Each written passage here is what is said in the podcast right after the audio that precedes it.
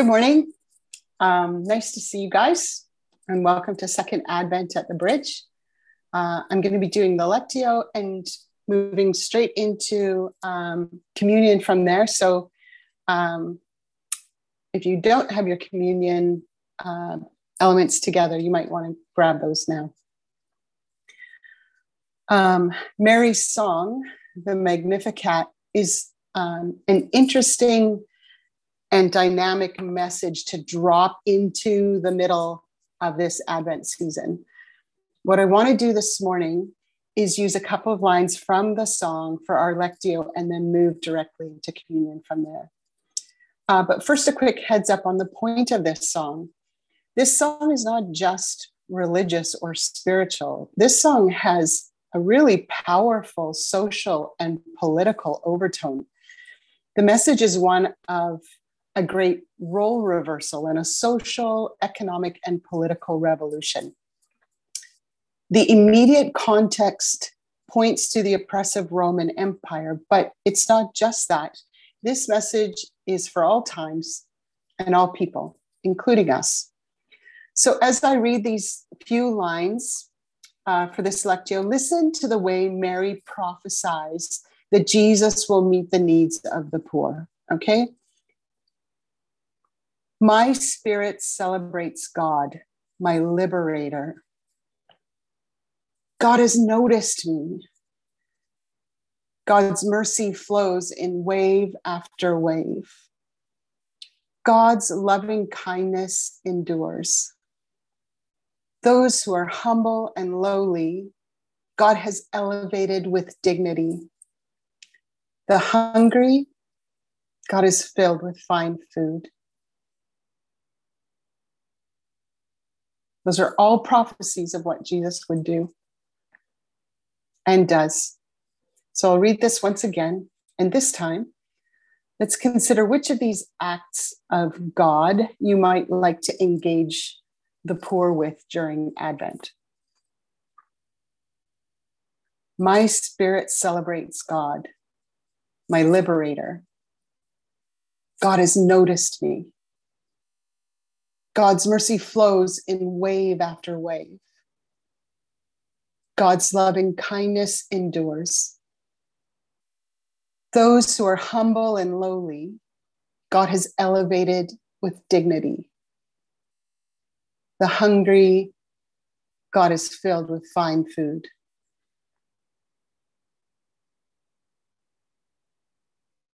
I would encourage you, these are not the kind of things um, that cost you money to participate in. These are the kind of things that cost something of your heart and your soul. And I would encourage you to participate um, with the poor during this Advent season. We're going to move into move to the communion table, and we're reminded that this is the table of Jesus Christ. This communion banquet is prepared for everyone. All who seek to be nourished and sustained in the journey of faith, all who seek wholeness and compassionate paths to peace and justice are welcome here. So let's pray. Blessed are you, breath of peace, giver of all life source of love that knows no boundaries. Your song of wisdom rang out before the world began.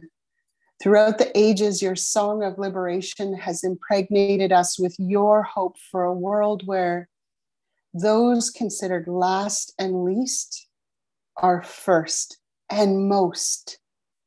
Violence is overcome by the power of your ancient love and all siblings work together for peace. You bring our longings to birth and send prophets to awaken us to your approaching advent among us. We thank you for those who, like Mary, have the strength and courage to give birth to your love in the world. For those who, like the shepherds, dare to seek out the child of Bethlehem. for those who, like the wise ones, actively challenge violent and oppressive powers.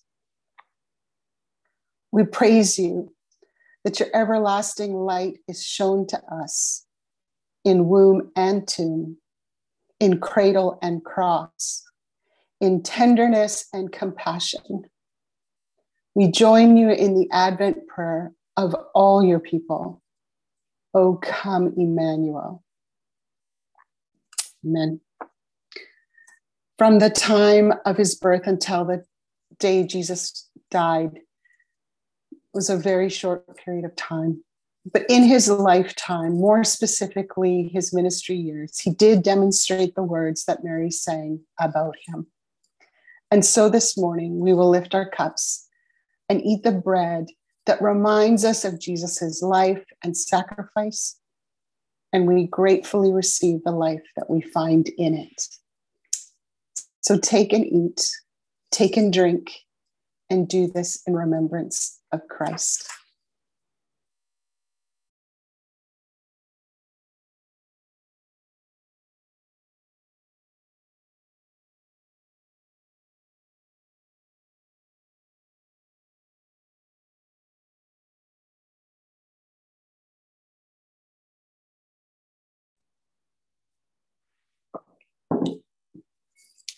And I'm just going to pray for Sarah before she um, comes and speaks to us this morning.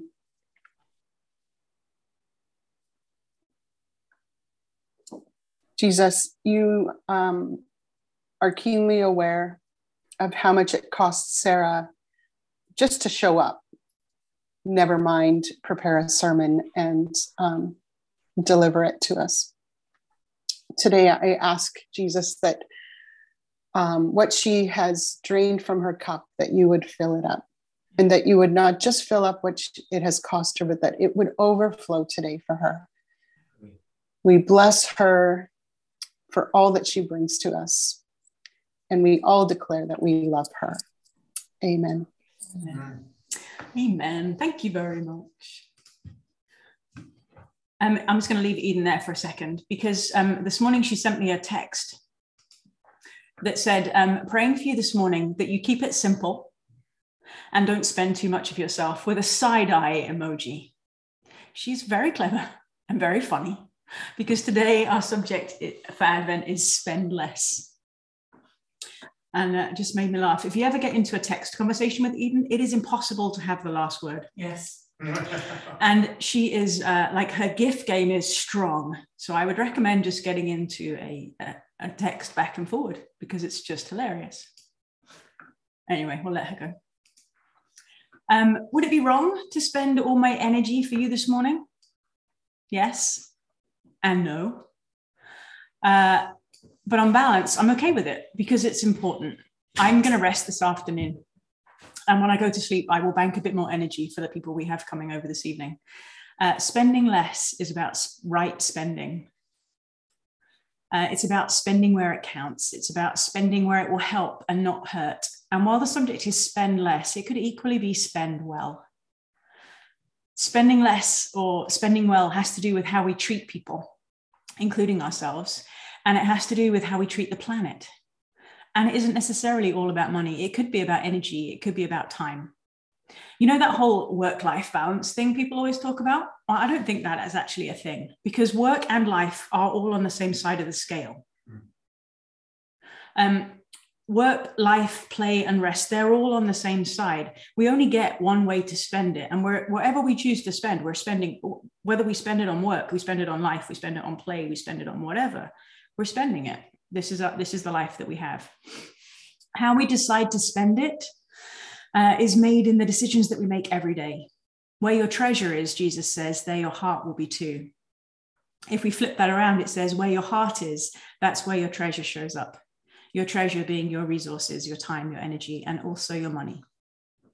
Consider how you might spend well, is basically my whole message today. I'm going to talk more about money than I do about energy or time, but feel free to apply it in any of those treasure houses. They're all like pots that we have of treasure that we can get to choose how we spend. I could easily go off on one today because these things are really important.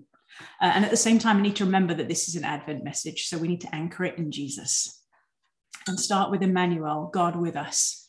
Jesus comes to walk life with us. We're going to light the second Advent candle. I don't know if you can see the first one. Oh, yeah, you kind of can. Okay, so I'm going to light the second.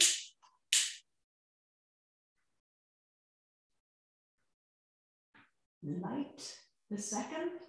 Oh, come on. I pre lit that candle so that it wouldn't do that to me, but it did it anyway. Um, Jesus, you came and you are coming and you are here. We remember you this morning and we ask that you would come and show us how to spend well, to spend well to help in the kingdom come work that you've given us to do here on earth in this time and in the places that we find ourselves. Amen. I am going to try sharing some slides at the same time. Let's see how this works.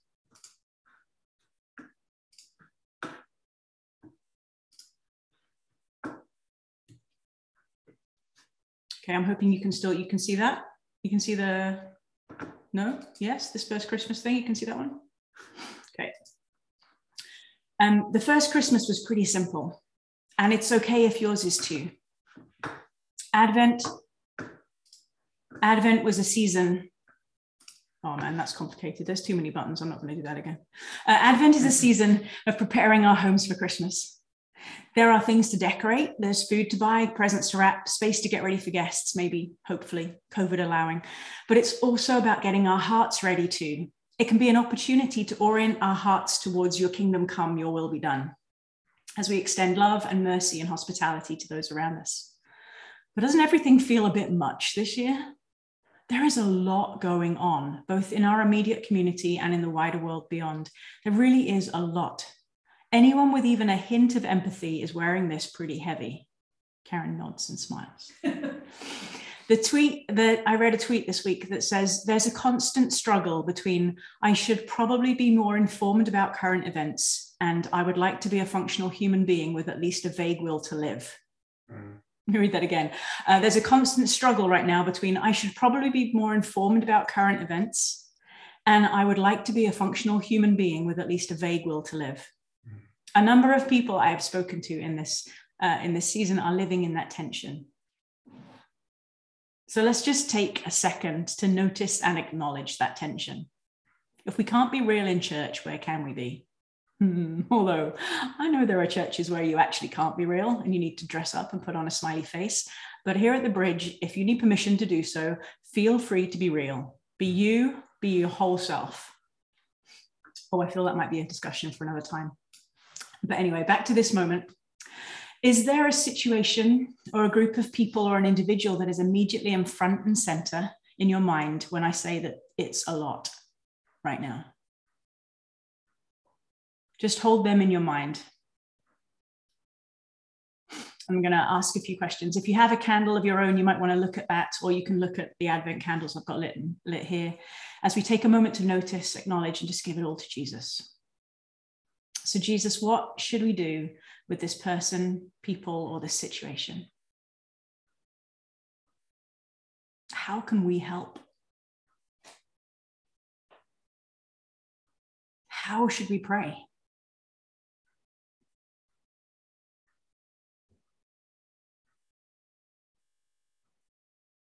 could we just could we just leave it with you? I wonder if it's ours to carry in the first place. Will you please help? Lord, have mercy.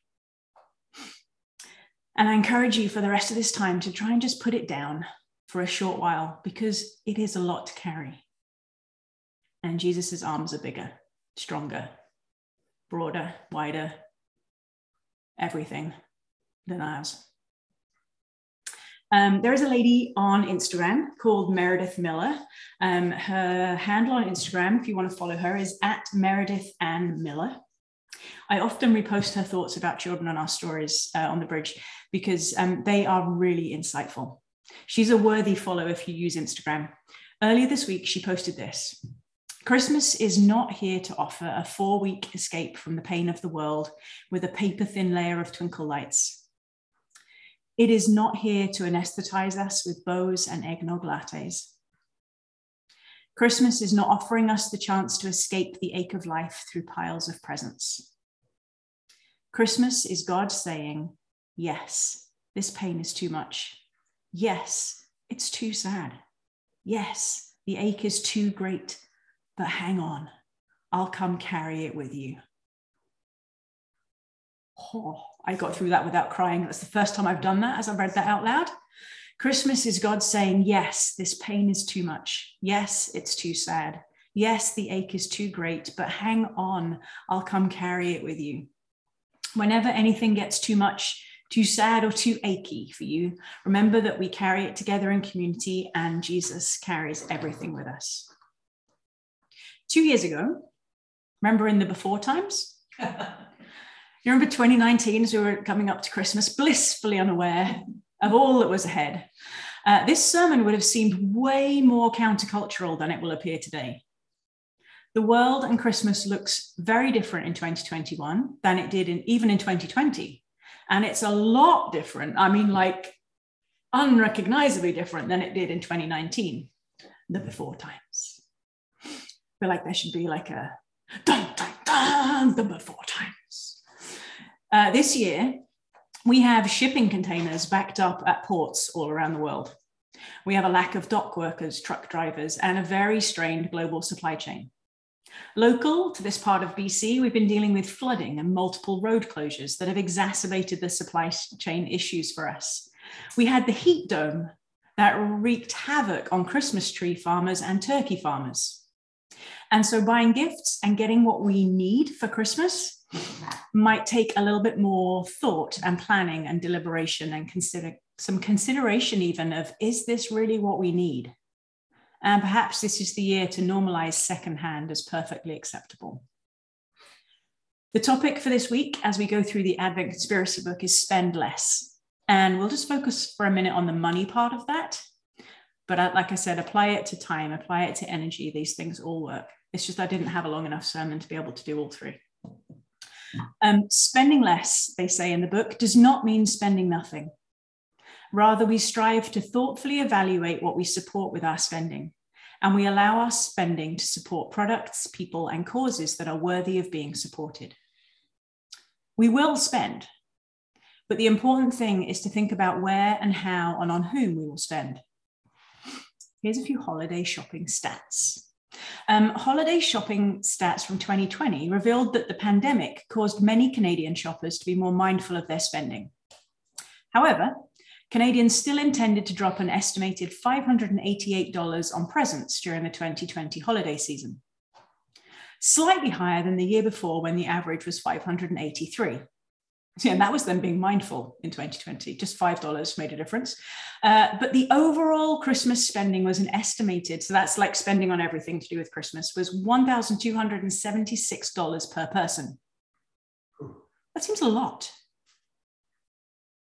There must be people who are spending a lot of money. If that's a bell curve and that's the average, like there must be people who are spending a ton of money to be at $1,276 per person. So, the challenge in this part of the Advent conspiracy to all of us, wherever we are on that curve of holiday spending, is to spend less and to choose how we spend so that we spend well. Because spend less is a little bit ambiguous. Does it mean to spend less than the next person? Does it mean to spend less than the average person? Does it mean to spend less than you did last year? Probably yes and no to all of that. I think the thing is, if we're asking the question, then we'll be more mindful about our spending and not just spend on autopilot. The challenge is to think about balancing our needs and desires with the needs in our communities and the rest of the world. There was an article in the Beyond publication from UBC uh, uh, on November 23rd uh, by a lady called Carolyn Alley. And this is fresh and relevant, so I think it's probably important as a subject particularly this year, but also as a way forward as we think about globalization, travel costs, carbon footprints, manufacturing emissions, and the cost of extraction and what that demands from the earth, etc. Um, the Bridges tagline is loving God by loving what God loves. people often say, why do we have that? Why don't we say just loving people? I'm like, well, because actually God loves everything. And the way we love God is to do the same. It means we love God by loving every person, place, and created thing. And as people who do that, we should be asking ourselves the questions Is this resource or person or place or thing ours to use and consume? Or is it ours to conserve and protect? Is it ours to respect and live in connection with? We need to live sustainable lives all the time. But right now, let's see how we might live sustainable lives in a holiday context. I learned uh, from the UBC article that the phrase reduce, reuse, and recycle is a list of words arranged in hierarchical order. It's not just a random order because it sounds better that way. And I think it might help us to think about spending less or maybe spending well to understand what reduce, reuse, and recycle actually means. So, reduce, and this one comes first, uh, means to not buy the thing in the first place or buy less of it. To ask yourself if you really do need it, or does the person you are buying for really need it? Is this purchase going to benefit the person who made it? Is it a sustainable purchase when you think about our planet's resources? Heavy subject, but reduce. There's the first one. Uh, my dad is going to be right sizing early next year. So we were talking about Christmas last time we chatted. And he just said, please don't give me stuff. I do not need more to pack and move or to have to try and get rid of in order to move. So I was like, so well, how can I do Christmas for you, Dad? When like I'm all this way over here, what do I, how do I, what? And he's like, well, you could send me something to eat.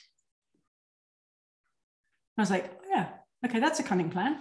So uh, my, my plan is to get him a food gift that he can eat or share with my brother and stepbrother at Christmas time. And in this gift, I reduce the amount of stuff for him and instead get him something that he needs. There might be other ways that you can reduce what you buy for somebody by giving them an experience rather than a thing. It's hard to do that from a distance, but um, so then, okay, so reduce comes first and then reuse. If you have to buy it, is it something that can be used more than once?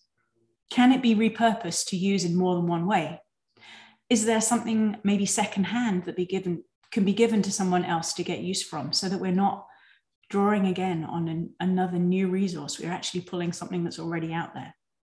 Um, so last year I was given um, an Alexa. I'll say that quietly because she might be listening. An Alexa, um, but I already had one in my bedroom, so I put it in my office. So the second one. This year, Steve and my offices got combined in the same space, so I don't need that second one it would confuse her to have mine and Steve's in the same place. She gets confused enough as it is. Uh, so um, I have one to give away. So someone on my list is getting a secondhand but perfectly great gift from me because I have this thing and it's better that I don't buy another, but I actually just give it to somebody else, pass it on. Can we normalize regifting and not make it a thing that we frown on? Like if you've got something you don't need that you can pass to somebody else, give it away perhaps we can learn to see regifting as actually a great way of not putting more products out there, but use what we have already made. Okay, and then recycling. Okay, this is the last resort. Okay, so uh, reduce, reuse, recycle. Okay, last resort. Things are not necessarily as recycled as we think they are. We kind of virtuously slip things into our blue bins, thinking, well, at least I'm not putting it in landfill. But where does that stuff go? Is it actually being recycled or is it just being shipped somewhere else to become landfill for somebody else? I don't have a Christmas story about recycling, but um, I do have a thought. Maybe we could wrap in things that aren't immediately put in the recycle bin, or uh, in the case of ribbon, straight in the garbage. Maybe we could wrap in tea towels or bed sheets or pillows or a shirt, even like that one comes with handy arms to tie things with. Um, they, they would make great wrapping paper and they just go in the washing machine and back in the closet rather than in the recycling. Because recycling isn't what we think it is. Um, I looked up, uh, there's a website called Waste Reduction Week in Canada, um, and they have a week in October every year. We should maybe get on board with it next year and see what we can do. Uh, so, um, listen to these plastic facts Nearly 700 species of marine animals are threatened because of ocean waste. Nearly 3 billion, 3 billion single use plastic bags are used in Canada each year. Hmm. What the heck? This is stats from this year. Canadians throw away approximately 57 million single use plastic straws every day. That's more than 20 billion every year. Again, I think it's like that bell curve. There must be somebody using a heck of a lot of straws because I can't remember the last time I used one. One million plastic bottles are bought around the world every minute. Oh, gosh. It's estimated that less than 11% of plastics are recycled in Canada, similar to the global rate of about 9%. 11%. Um, 8 million metric tons of plastic enters the Earth's oceans annually. 40% of plastic is generated for packaging. 8.3 billion metric tons of plastic has been generated across the world since the 1950s, and only 9% of that has been recycled. Want that last one again? 8.3 billion metric tons of plastic has been generated across the world since the 1950s, and only 9% has been recycled. This is why recycle comes at the bottom of that list. It's shocking, and it should make us think about doing things differently to help our planet. Thinking about this helps us to love God by loving what God loves.